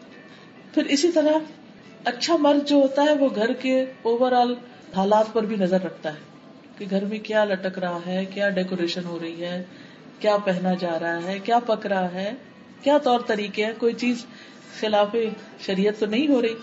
مثلاً حضرت عائشہ سے روایت ہے کہ انہوں نے ایک گدا خریدا جس پر تصویریں بنی ہوئی۔ تھی آپ نے اسے دیکھا تو دروازے پہ کھڑے ہو گئے اندر تشریف نہیں لائے۔ میں نے کیا رسول اللہ صلی اللہ علیہ وسلم، میں نے جو غلطی کی ہے، اس سے میں اللہ سے معافی مانگتی ہوں۔ فرمایا، یہ گدا کس کے لیے میں نے ارض کیا، آپ کے بیٹھنے اور اس پر ٹیک لگانے کے لیے۔ آپ نے فرمایا، ان تصویر بنانے والوں کو قیامت کے دن عذاب دیا جائے گا۔ اور ان سے کہا جائے گا، جو تم نے پیدا کیا اسے زندہ بھی کر کے دکھاؤ۔ اور فرشتے اس گھر میں داخل نہیں ہوتے جس میں تصویر ہو۔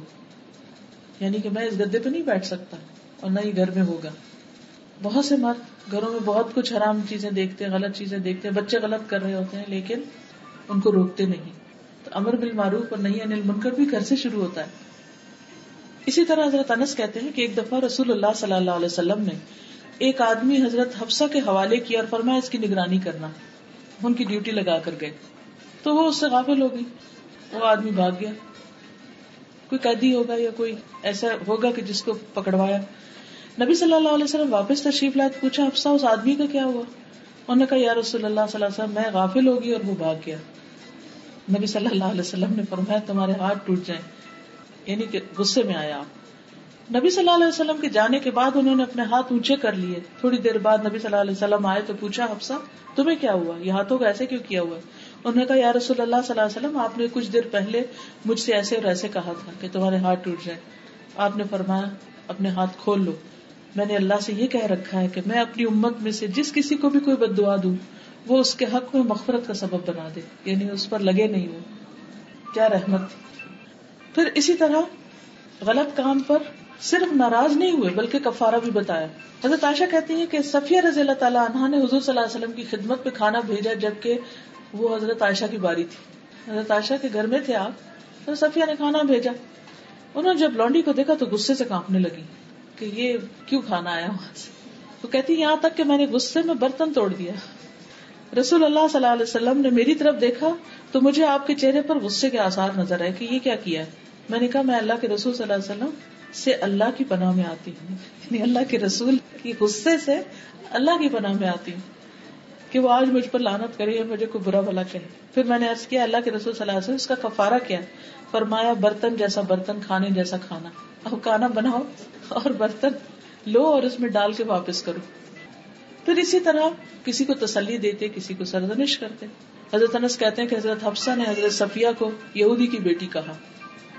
حضرت صفیہ سن کے رونے لگی نبی صلی اللہ علیہ وسلم تشریف لائے تو حضرت صفیہ رو رہی تھی۔ پوچھا، صفیہ کیوں رو رہی؟ انہوں نے عرض کیا، حفصہ نے مجھے کہا کہ میں یہودی کی بیٹی نبی صلی اللہ علیہ وسلم نے فرمایا، تم تو نبی کی بیٹی ہو، تمہارے چچا بھی نبی ہیں۔ اور تم نبی کی بیوی بھی ہو۔ آخر وہ کس بات پر تم سے فخر کرتی؟ پھر آپ نے فرمایا، حفصہ اللہ سے ڈرو۔ آپ نے نبی کی بیٹی کس طرح کا حضرت موسا کی اولاد میں سے تھے۔ اور ہارون چچا اور نبی کی بیوی یعنی خود حضور صلی اللہ علیہ وسلم۔ یعنی تمہاری شان اور تمہارا درجہ تو بڑا ہے۔ پھر اسی طرح یہ ہے کہ ایک اچھا شوہر اور اچھا خامد جو ہوتا ہے، وہ بچوں کے لیے بھی اچھا ہوتا ہے۔ اور بچوں کے ساتھ شفقت اور محبت کو سلوک کرتا ہے۔ بعض اگر میاں لوگ تھکے ہوئے آتے ہیں، گھر میں اگر شور ہو تو ڈانٹ ڈپٹ سے کام لیتے ہیں۔ اس سے بچے اور زیادہ باپ سے دور ہو جاتے ہیں۔ وہ یہ دیکھتے کہ باپ آتا ہے تو ماں بھی کہتی چپ ہو جاؤ۔ سارے سہم کے بیٹھ جاتے ہیں اور گھر میں ایک عجیب سی فضا پیدا ہو جاتی۔ لیکن اس کے برعکس نبی صلی اللہ علیہ وسلم بچوں کے ساتھ شفقت اور محبت کا سلوک کیا کرتے تھے۔ ابو ریرا کہتے کہ رسول اللہ صلی اللہ علیہ وسلم نے حسن بن علی کو بوسا دیا۔ آپ کے پاس اقرا بیٹھے ہوئے تھے۔ کہنے لگے کہ میرے دس بیٹے میں نے کسی کو بوسا نہیں دیا۔ تو آپ نے ان کی طرف دیکھا اور فرمایا، جو رحم نہیں کرتا، اللہ اس پر رحم بھی نہیں کرتا۔ یعنی آپ بچوں کو اٹھاتے، پیار کرتے، ساتھ لگاتے، چومتے۔ ام سلمہ کی بیٹی تھی زینب، تو آپ ان کو زوینب زوینب کہا کرتے تھے یعنی تصویر کے ساتھ پیار سے بلاتے۔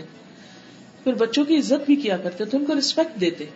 ام مومنین حضرت عائشہ کہتی ہے کہ میں نے عادات، چال چلن اور بات چیت میں سب سے زیادہ مشابے حضرت فاطمہ کو پایا نبی صلی اللہ علیہ وسلم کی۔ بہت زیادہ آپ سے ریزمبل کرتی تھی۔ چلنے میں، بیٹھنے میں، لین دین میں، ہاتھ کے اشاروں میں، جب وہ آپ کے پاس آتی، آپ ان کے لیے کھڑے ہو جاتے، بیٹی کے لیے کھڑے ہو جاتے، ان کا ہاتھ پکڑتے، انہیں بوسا دیتے، انہیں اپنی جگہ بٹھاتے، جب آپ ان کے یہاں جاتے تو وہ اٹھ کر آپ کی طرف بڑھتی تھی آپ کا ہاتھ پکڑتی بوسا دیتی اور آپ کو اپنی جگہ بٹھاتی۔ یہ تھا باپ بیٹی میں محبت کا تعلق۔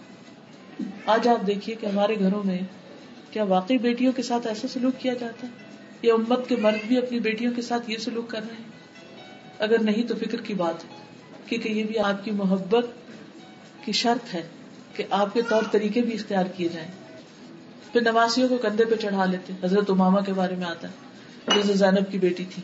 آپ نماز میں ہوتے تو ان کو بٹھا لیتے اپنے کندھے پر رکو پہ جاتے تو اتار دیتے۔ جب کھڑے ہوتے پھر چڑھا لیتے۔ حالانکہ آپ امامت کر رہے ہوتے تھے۔ بچے نماز کی حالت میں آپ کی پشت پہ سوار ہو جاتے اور آپ اپنا سجدہ لمبا کر دیتے تھے جب تک وہ اٹھتے نہیں تھے۔ بڑے بچوں کو بھی پیار سے اپنی چادر کے نیچے گسا لیتے تھے۔ جیسے ایک دفعہ آپ نے حضرت حسن حسین کو چھپایا اور حضرت علی آیا تو آپ نے خون کے اوپر بھی اپنا کپڑا کر دیا۔ لیکن اس کے ساتھ ساتھ ان کو ادب بھی سکھاتے تھے۔ یعنی صرف پیار ہی نہیں، لاڈ ہی نہیں، بلکہ تمیز بھی سکھائی۔ حضرت عمر بن ابی سلمہ کہتے ہیں کہ میں بچہ تھا اور میں آپ کی پرورش میں تھا۔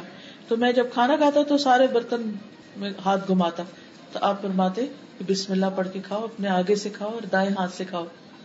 یعنی بچے اگر کھانے کی میز پر بدتمیزی کر رہے ہیں یا صحیح سے نہیں کھا رہے، تو صرف مائی کا فرض نہیں کہ بےچاری کانشیس ہو کے اور تکلیف اٹھائے اور بار بار وہ اس کی اصلاح کرے، بلکہ باپ کو بھی اس وقت اپنا رول پلے کرنا چاہیے۔ پھر اسی طرح یہ کہ حلال حرام کی تمیز۔ حضرت حسن نے ایک مرتبہ کھجور اپنے منہ میں لے لی تھی۔ تو آپ نے اس کو کہا کہ یہ صدقہ کی کھجور ہے اور اس کو کہہ کہہ کہہ کے نکلوا دیا۔ پھر اسی طرح بچوں سے محبت کو بھی اعلان کہتے ہیں۔ آپ فرماتے فاطمہ، میرے جسم کا ٹکڑا ہے۔ اس لیے جس نے اسے ناحق ناراض کیا، اس نے مجھے ناراض کیا۔ پھر داماد کے ساتھ آپ کا معاملہ بہت اچھا تھا، حضرت علی رضی اللہ تعالیٰ عنہ کے ساتھ۔ پھر حضرت ابو العاص کے ساتھ آپ ان کی تعریف کرتے تھے۔ آپ نے بنی عبد شمس یعنی بنی امیہ میں سے اپنے داماد ابو العاص کا ذکر کیا اور اس کی تعریف کی اور خوب کی۔ پھر آپ نے فرمایا، اس نے مجھ سے بات کی تو سچی کی، وعدہ کیا تو پورا کیا۔ پھر اسی طرح حضرت علی رضی اللہ تعالیٰ عنہ ایک دفعہ حضرت فاطمہ سے ناراض ہو کر تو مسجد میں جا کے سو گئے۔ تو آپ صلی اللہ علیہ وسلم فوراً اٹھے اور خود جا کر ان کو تلاش کیا۔ دیکھا تو وہ زمین پر لیٹے ہوئے اور ان کے جسم پر مٹی بھی لگ چکی ہے۔ رسول اللہ صلی اللہ علیہ وسلم ان کے جسم سے دھول کو جھاڑ رہے تھے اور فرما رہے تھے، اٹھو ابو تراب، اٹھو ابو تراب۔ یعنی یہ نہیں کیا کہ بیٹی کی بیٹھ کے باتیں سننے لگے کہ اچھا پھر وہ ناراض ہوئے تو کیوں؟ تم بھی ناراض ہو جاؤ یا نہیں، تمہاری پرواہ کرتے تو آؤ، میں تم سے اتنی محبت کرتا ہوں، گھر واپس آ جاؤ۔ یہ محبت نہیں ہوتی۔ عام طور پر ہم انتہائی درجوں پہ پہنچ جاتے ہیں کہ بس ٹھیک ہے، اگر یہ بات ہے، پھر اس کے بعد معاملہ ختم۔ دیکھیے، ہم سب انسان ہیں، غلطیاں ہوتی ہیں، کمی بیشی ہوتی ہے لیکن یہ رشتے بہت پیارے رشتے ہوتے ہیں۔ ان کا ایک لحاظ احترام رکھنا چاہیے اور ہر بات میں انتہا درجے پہ نہیں پہنچنا چاہیے۔ پھر ایک اچھا شوہر جو ہوتا ہے ایک اچھا مرد جو ہوتا ہے، وہ اپنے خادموں کے ساتھ بھی اچھا ہوتا ہے۔ سروٹس کا بھی خیال رکھتا ہے۔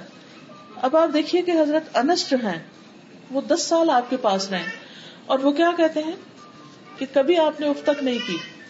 یعنی مجھے ڈانٹا نہیں، کبھی مجھ سے ناراض نہیں ہوئے، کبھی میرے پہ سختی نہیں کی۔ اور کبھی کبھی وہ بچے تھے تو جو کام نہیں بھی کرتے تھے تو آپ ان کے اوپر سختی نہیں کرتے تھے، پیار سے دوبارہ یاد دلا دیتے۔ جیسے بچوں کو کام کرنا، کہتے اچھا کرتے، پھر بھول جاتے۔ پھر ہم ڈانٹتے اچھا تم نے سنا نہیں تھا۔ حضرت انس کہتے ہیں کہ میں نو سال آپ کی خدمت میں رہا، مجھے نہیں یاد کہ آپ نے کبھی مجھ سے کہا کہ تم نے ایسا ایسا نہیں کیا۔ اور نہ کبھی کسی چیز کے بارے میں مجھ پر ایب لگایا۔ پھر کسی کام کے غلط ہونے پہ ملامت نہیں کرتے تھے۔ حضرت انس کہتے ہیں کہ میں نے نبی صلی اللہ علیہ وسلم کی خدمت کی۔ اس دوران اگر مجھے کسی کام کا حکم دیا اور مجھ سے لیٹ ہو گیا یا وہ کام نہیں کر سکا تو آپ نے مجھے کبھی ملامت نہیں کی۔ اگر اہل خانہ میں سے کوئی شخص ملامت کرتا تو آپ فرماتے سے چھوڑ دو، اگر تقدیر میں یہ کام لکھا ہوتا تو ضرور ہو جاتا۔ ٹیک اٹ ایزی اگر نہیں کر سکا تو اللہ کا حکم نہیں تھا۔ یعنی اس سے معاملے کو ٹال دیتے تھے، آسانی کر دیتے تھے اس کے لیے۔ بے وجہ روک ٹوک نہیں کرتے تھے۔ ایک یہ چیز بچوں کی کریٹیوٹی کو مار دیتی ہے۔ ہم اپنے گھروں کو اتنا ایک بت خانہ بنا کے رکھ دیتے ہیں کہ ہر طرح کے اس میں ڈیکوریشن پیس سجا دیتے ہیں، پھر بچہ ہاتھ لگانے اس کو پکڑ پکڑ کے روکتے پھر بچے کو روکتے پھر بچے کو روکتے اس بچے کی جو آگے بڑھنے کی صلاحیت ہے، وہ ختم ہو جاتی۔ تو اپنے گھروں کو چائلڈ فرینڈلی بنائے ان چیزوں کو ہٹا دیں اور بچے کو آزادی دیں۔ یا پھر ان کو تمیز سکھائے اور وہ ہاتھ نہ لگائیں۔ آپ نے دیکھو کہ کچھ گھروں میں سب کچھ رکھا ہوتا ہے اور بچے ٹرین ہو جاتے ہیں کہ نہیں، اس چیز کو نہیں کھیلنا۔ کسی اور چیز سے کھیلنا ہے۔ تو دونوں طریقوں میں ان کی ٹریننگ ضروری ہے، بجائے اس کے کہ یا تو آپ گھر کو بالکل ایک کھنڈر ویرانہ بنا دیں اور یا پھر یہ کہ ان کو ہر وقت ڈانٹ ڈپٹ سے کام لیں۔ دونوں ہی طریقے ٹھیک نہیں۔ پھر آپ کے بارے میں آتا ہے کہ آپ نے کبھی کسی عورت اور خادم پہ ہاتھ نہیں اٹھایا تھا۔ تو بیویوں کو مارنا یا بچوں کو مارنا جو ہے، یہ انتہائی ناپسندیدہ ہے۔ پھر خادموں کی ضروریات پوری کیا کرتے تھے۔ پھر یہ ہے کہ ان کے وقت میں سے کسی اور کو حصہ نہیں دیتے تھے۔ Family time is family time اللہ یہ کہ جہاد پہ جاتے یا کوئی اور ضروری کام ہوتا. حضرت عائشہ کہتی کہ ایک رات آپ نے فرمایا، عائشہ مجھے چھوڑو کہ میں آج رات اپنے رب کی عبادت کروں. میں نے کہا، مجھے آپ کے پاس رہنا بھی پسند ہے اور آپ کی خوشی بھی پسند ہے. تو آپ اٹھے وزو کیا، نماز پڑھنے کھڑے ہو گئے اور آپ نے مسلسل رونا شروع کیا. یہاں تک کہ آپ نے اپنی گود تر کر لی. یعنی اتنا روئے کہ آپ کے کپڑے تر ہو گئے. کہتی ہیں کہ آپ نماز میں بیٹھے روتے رہے روتے رہے۔ حضرت عائشہ کہتی ہیں کہ پھر آپ برابر روتے رہے، یہاں تک کہ زمین بھی تر کر لی۔ اتنا روئے۔ اتنے میں بلال رضی اللہ عنہ نے آپ کو فجر کی نماز کے لیے بلایا۔ انہوں نے جب آپ کو روتے ہوئے دیکھا تو عرض کیا، اللہ کے رسول، آپ رو کیوں رہے آپ کے تو اگلے پچھلے سارے گناہ معاف ہو چکے ہیں۔ فرمائے کیا میں اللہ کا شکر گزار بندہ نہ بنا یعنی نعمتوں کی شکر گزاری پر بھی رونا چاہیے۔ آج ہی رات مجھ پر ایک آیت نازل ہوئی، تباہی اس کے لیے جو اسے پڑھے۔ اور اس پر غور و فکر نہ کرے۔ ان نفی خلق السماوات والارض۔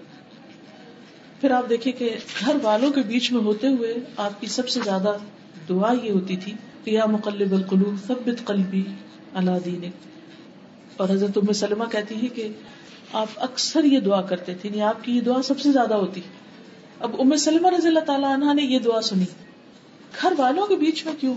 اس لیے کہ انسان جب اپنے پیاروں کے بیچ میں ہوتا ہے نا تو اپنے آپ کو پروٹیکٹڈ محسوس کرتا ہے اور کمفرٹیبل محسوس کرتا ہے۔ تو اس وقت وہ جیسے کہتے ہیں نا کہ اپنی گلی میں کتا بھی شیر ہے۔ یعنی انسان اوور کانفیڈینٹ بازوقت ہو جاتا ہے۔ اور اس کانفیڈینس میں پھر بازوقت منہ سے غلط باتیں بھی نکل آتی ہیں۔ باہر ہم پھر بھی سنبھل کے بولتے ہیں۔ گھر والوں کے بیچ میں ہم بازوقت ایسے مزاق شروع کر دیتے جو حد سے بڑے ہوئے ہوتے ہیں۔ تو اس موقع پر بھی انسان کو بہت محتاط رہنا چاہیے۔ اور اللہ سے ڈرتے ہوئے زندگی بسر کرنی چاہیے۔ نبی صلی اللہ علیہ وسلم گھر میں یہ دعا سب سے زیادہ مانگتے، یا مقلب القلوب ثبت قلبی اللہ دینی کہ میرا دل گھر والوں کی محبت میں اس طرح نہ پگل جائے کہ کوئی اللہ سبحان تعالیٰ کی فرما برداری میں یا عبادت میں یا اللہ کی طرف رجوع میں یا اس کے ذکر میں کسی قسم کی کمی آ جائے۔ تو اللہ تعالیٰ سے دعا ہے کہ وہ ہمارے گھروں کو بھی اپنی رحمتوں سے ڈھانپے اور ہمارے درمیان اتفاق اور محبت پیدا کرے اور ہمارے بچوں کے دلوں میں باہم اتفاق اور محبت رکھے اور یہ جب شادی ہونے والی ہے، اللہ تعالیٰ اس جوڑے کو بہت بہترین اور مثالی جوڑا بنائے اور ان کو نیک اولاد عطا فرمائے اور اپنے والدین کی آنکھوں کی ٹھنڈک بنائے اور دین و دنیا کی خوبیاں اور بھلائیاں نصیب فرمائے اور ہر طرح کے شر اور تکلیف اور بری تقدیر سے محفوظ رکھے اور اللہ تعالیٰ دنیا کے ساتھ ساتھ آخرت کو بھی بہت بہترین بنا دے۔ واخر داوانا الحمد للہ رب العالمین۔ آپ میں سے کوئی کچھ بھی کہنا چاہے تو موسٹ ویلکم اپنی بات شیئر کیجیے۔ سوال تھا کہ یہ جو باتیں آپ نے بتائی یہ لیڈیز کے متعلق تھی اور ہم نے سنی۔ مردوں کی ٹریننگ کیسے ہوئی؟ یہ ریکارڈ ہو گیا سنیں گے۔ مجھ پر اکثر یہ آتا ہے کہ آپ عورتوں کو ہی ہر نصیحت کرتی ہیں اور انہیں کو ہی بتاتی رہتی ہیں، چونکہ الحمد للہ سارے لیکچر ریکارڈ ہوتے ہیں ایڈٹ ہوتے ہیں اپلوڈ ہوتے ہیں اور بہت سے مرد حضرات بھی سنتے رہتے ہیں۔ آج میں نے جان بوجھ کر مردوں کے حوالے سے بہت باتیں کی ہیں کہ یہ سب کچھ انہیں کو کرنا ہے بیسیکلی اس میں سے عورتوں کے حصے کا کام بہت کم ہے، لیکن آپ کو بیچ بیچ میں اس لیے خطاب کرتی رہی ہوں کہ تالی دونوں ہاتھوں سے بچتی ہے نا۔ مرد اپنی ذمہ داری اسی میں پورا کر سکتا ہے جب عورت اس کا ساتھ دے۔ یا اس گھر کو وہ اچھا گھر بنائے، تبھی وہ اپنی ذمہ داری ادا کرے گا۔ لیکن ان شاء اللہ تعالیٰ آپ اپنے چلے شوہر کو نہیں بتا سکتی، بیٹوں کو تو سکھا سکتی ہے نا کہ تمہاری ذمہ داری کیا کیا ہے۔ آپ دیکھیے کہ عام طور پر گھروں کی فضا خواتین ہی خراب کرتی ہیں نا۔ ہم شاید خود ساس ہوتے ہوئے نہ سوچیں، لیکن ہمیں اپنی بیٹی کی ساس سے بہت فکر رہتی ہے یا پریشانی رہتی کہ وہ بہت انٹرفیئرنس کرتی، وہ ایسا کرتی، ویسا کرتی۔ کبھی ہم خود بھی دیکھیں کہ ہم کیا کیا کرتے ہیں؟ تو اگر ہم اپنے لڑکوں کو اپنے گھر والوں اور ان کے آگے آخرت اور ان کے سروینٹس اور ان کے رشتے داروں اور ان کے ساتھ نبھانے کا سبق دیں گے تو انشاءاللہ بہت سی زندگیاں خوشحال ہوں گی۔ نکاح کے موقع پر اگر مولوی صاحب یہ ساری باتیں جو بہترین آپ نے بتائی اگر ایکسپلین کر دی جائے زیادہ خوشگوار زندگی بالکل ہو سکتی ہمارے یہاں اس کا کبھی بندوبست نہیں ہوتا۔ یہ سارا مٹیریل لکھا ہوا ہے اور اب ہم نے جو حسن اخلاق کی کتاب چھاپی ہے نا، اس میں ایک چیپٹر یہ ڈال بھی دیا ہے۔ بہت سی حدیث اس کے اندر موجود ہیں۔ تو وہ کتاب بھی پڑھنے کو دی جا سکتی۔ گھر میں لے جا کے رکھ دیں وہ کتاب۔ اب کیا ہوگا کہ وہ کبھی نہ کبھی اٹھا کے پڑھیں گے۔ مرد عام طور پہ زیادہ پڑھتے ہیں اور کبھی نسبت۔ اور کوئی کچھ کہنا چاہے، کچھ شیئر کرے۔ اپنے بیٹوں کے حوالے سے شیئر کرے کہ آپ ان کو کیا سکھاتے ہیں۔ میڈم نے جو باتیں کی ماشاء اللہ بہت اچھی تھی اور مردوں کے حوالے سے تھی لیکن یہاں بیٹھے بیٹھے یہ خیال ذہن میں ضرور آتا ہے کہ اگر ہم خود بہتر ہو جائیں، ایز اے بیوی ان کا خیال کرنے لگے تو وہ خود بھی بہتر ہو جاتے ہیں۔ اور اگر ایز اے مدر ہم اپنے بچوں کے ساتھ زیادہ کنسرن ہونے لگتے ہیں تو وہ زیادہ ہم سے کنسرن ہونے لگتے ہیں۔ اور ابھی میں نے ریسنٹلی یہ ایکسپیرینس کیا کہ دس پندرہ دن پہلے میرے بیٹے کی شادی ہوئی۔ تو اس میں میں نے یہی دیکھا کہ جتنا میں اپنے بیٹے کے ساتھ اٹیچ ہوئی اور اپنی بہو کے ساتھ ایسا لگ رہا تھا سارا پیار میری طرف ہی آ رہا ہے۔ تو یہ حقیقت ہے اور میرے ہسبینڈ کا بھی یہی حال کہ اس بچی نے جب وہ میرے ہسبینڈ کو اپنے سسر کو ابو کہتی ہے تو میرے ہسبینڈ کا بس نہیں چلتا کہ کیا کچھ نچھاور کر دینا تو اپنی طرف سے اگر ہم پہل کریں تو محبتیں ہی محبتیں ہیں۔ لیکن ہم انتظار کرتے ہیں کوئی ہم سے محبت کرے تو ہم محبت کریں۔ تو اس میں ڈیلے ٹائم اتنا ہو جاتا ہے کہ نفرت زیادہ آ جاتی ہے۔ جزاک اللہ خیر۔ کیونکہ شیطان کے بیچ میں گھسنے کا موقع مل جاتا ہے اس انتظار میں۔ اور کوئی کوئی نصیحت کرنا چاہے کچھ کہنا چاہے تو۔ جی۔ بسم اللہ الرحمن الرحیم۔ میں یہ کہنا چاہتی ہوں کہ میں بھی چھ بہوں کی ساس ماشاء اللہ اور جب میں اپنے بیٹے سے باتیں کرتی ہوں بہو میرے پاس نہیں ہوتی ہے الگ ہوتی ہے وہ بیٹھے ہوتے ہیں۔ میں ان کو یہی سمجھاتی ہوں کہ ایک گاڑی کے دو پہیے ہیں۔ اور آپ کو ہے نا تو برابر اس کا حصے دار بننا ہے اور پورے حقوق ادا کرنا ہے کہ اللہ تعالیٰ نہ مجھے یہ کہ میں نے کیسی تربیت کی؟ آپ کو اپنی بیویوں کا زیادہ خیال رکھنا ہے۔ میرا کب رکھنا ہے؟ ان کا زیادہ رکھنا ہے۔ تو اس سے ایسا ہوتا ہے کہ ماشاء اللہ بوے سب ہے نا وہ میری طرف آتی ہیں۔ اور میری ہر طرح سے خدمت کرتی ہیں۔ اور میرا آج تک کوئی بہو سے اتنا جھگڑا وگڑا کچھ نہیں۔ میں ہر وقت یہی سوچتی میں اپنی بہو کے سارے حقوق بیٹیوں کی طرح ادا کروں۔ جس طرح میں کسی کی بیٹی پال پوس کے لائی ہوں بڑی اتنی اس نے مجھے دیے وہ اللہ تعالیٰ کا بہت بڑی نعمت ہے۔ شکر ہے اللہ کا کہ میں اب اتنا خیال رکھوں لوگوں کا کہ میں سرفر رہوں اللہ کے سامنے میں کہہ سکوں۔ آج تک میں یہی کہتی کہ میری کوئی بہو ایک دن بھی روٹ کے کہیں کہ میں نہیں گئی ماشاء دیکھیں یہ چھ بہویں الگ الگ ماؤں کی بیٹیاں ہیں۔ ہے نا؟ بہوؤں کو سنبھالنا رکھنا اپنا دل کو بہت بڑا کرنا یہ بہت بڑا کام ہے۔ بالکل۔ اس کا اپن کو بہت خیال رکھنا چاہیے۔ اور کوئی کچھ کہنا چاہیے؟ اب بیٹیوں کی شادی کی، میں سمجھتی ہوں میں اس معاملے میں بہت خوش قسمت ہوں۔ میرے دماد بہت اچھے میری بیٹیوں سے زیادہ اچھے ہیں۔ یقین مانے الحمد للہ یہ اللہ کا احسان ہے۔ اور مجھے ان سے کوئی شکایت نہیں۔ تھوڑی بہت اگر کوئی ایسی بات ہو بھی تو انسان فوراً سوچتا ہے کہ باقی کتنی خوبیاں اور اس میں آپ دیکھیے کہ اگر بیٹی ہو یا بیٹا ہو، ہم ان کو تھوڑا فریڈم دے دیں اپنے فیصلے کرنے کے لیے، تو اس سے کیا ہوتا ہے کہ ان کے درمیان فضا خوشگوار ہوتی ہے، وہ ہماری ہی اگلی جنریشن کے لیے اچھا ہے۔ لیکن گھر کا جو ماحول اچھا ہوگا، ان کے آگے بچے اچھے پلیں گے، وہ بھی تو ہم لوگوں کے لیے صدقہ جاریہ بنیں گے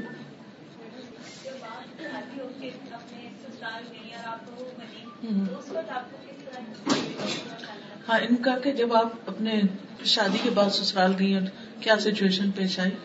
میرے لیے جو وہ ماحول بالکل نیا تھا۔ کلچر بھی فرق تھا۔ وہ ملتان میں تھے ہم سرگودا میں تھے۔ تو دونوں سٹیز کے کلچر میں بہت فرق ہے۔ زبان میں بھی فرق ہے۔ وہ سرائکی بولتے ہیں، ہم لوگ پنجابی بولتے تھے۔ اور اسی طرح بہت سی عادات، رسم و رواج، طور طریقے، سوچ، معاملے، ہر چیز میں تقریباً فرق تھا۔ فائدے کی بات یہ تھی کہ سرگودا کا مزاج تھوڑا اکڑ ہے اور ملتان کا سافٹ ہے۔ تو اس لحاظ سے مجھے بہت بینیفٹ ہوا کہ مجھے نرم مزاج لوگوں سے واسطہ پڑا۔ یعنی اوور آل جیسے کہتے ہیں نا اور بہت کیئرنگ لوگ اور تھوڑا کلچر والے ہیں نا۔ یہ الگ بات ہے کہ میری طبیعت بہت مختلف ہے۔ مثلاً ہر روز جیسے شام ہوتی تو دلہن کو بہت تیار ہو کے پھول پہننے پڑتے تھے۔ وہ جو تازے فریش پھول ہوتے وہ پھول والی گھر میں آتی، وہ پھول لیتی، وہ میرے تو بال کھینچتے، کانوں میں درد ہوتی ہے کچھ چپکے سے بیٹھی رہتی تھی کہ ظاہر ہے کہ پھر اور لوگ ملنے کے لیے آ جاتے ہیں اور وہ دیکھ رہے ہیں۔ اب آپ زیادہ سننے والے بن جائیں تو اچھا رہتا ہے۔ یعنی میں اپنی کسی رائے کا اظہار نہیں کرتی تھی چپ کر کے سنتی رہتی تھی، سنتی رہتی تھی، سنتی رہتی تاکہ مجھے ماحول سمجھ آ جائے۔ کیونکہ آدھی بات سن کے پہلے ہی فتوا دے دینے سے معاملہ بڑا گڑبڑ ہوتا ہے۔ جب اچھی طرح سمجھ آ گیا سب کو تو پھر جی۔ یہ جو ابھی آپ بات کری تھی نا، اپنا ایکسپیرینس شادی کو شیئر کریں اسما سے ایک بار میری بات ہو رہی تھی، زمانے میں پڑھ رہے تھے نا۔ تو ایک دن میں اور بات کر رہے تھے تو میں نے اس کو کہا کہ ایسا مجھے لگتا ہے کہ استاذہ کا تو کبھی مشکل نہیں آئی ہوگی۔ اتنا کمفرٹیبل ماحول ملا ہوگا۔ پہلے بھی ہسبینڈ بھی اتنے کوآپریٹو ہیں۔ ہمارے مسائل مختلف ہیں۔ تو وہ کہنے کی اچھا۔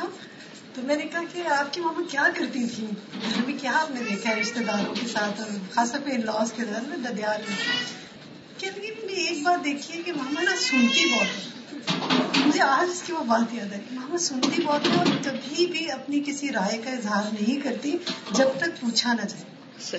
یہ بڑی اچھی ٹپ لگی مجھے۔ اصل میں ہمارے ملک میں مشورہ فری ملتا ہے پوچھے یا نہ پوچھے جلدی سے دل چاہتا کہ دوسرے کو بتا دیں تو بازو کا تو نقصان دہ بھی ہوتا ہے۔ اچھا چلے مشورہ دینے کی حد تک بھی کوئی حرج نہیں۔ لیکن جب ہم یہ کہتے ہیں نا کہ اگلا پھر اس کو پورا بھی کرے مثلاً میری ٹانگ میں تھوڑی تکلیف ہے نا، تو الحمد للہ ہر ایک محبت سے اپنا اپنا مشورہ دیتا ہے۔ تو بعض لوگ دینے کے بعد پھر اتنا میرا پیچھا کرتے ہیں کہ مجھے سمجھ نہیں آتی کہ میں کہوں کیا۔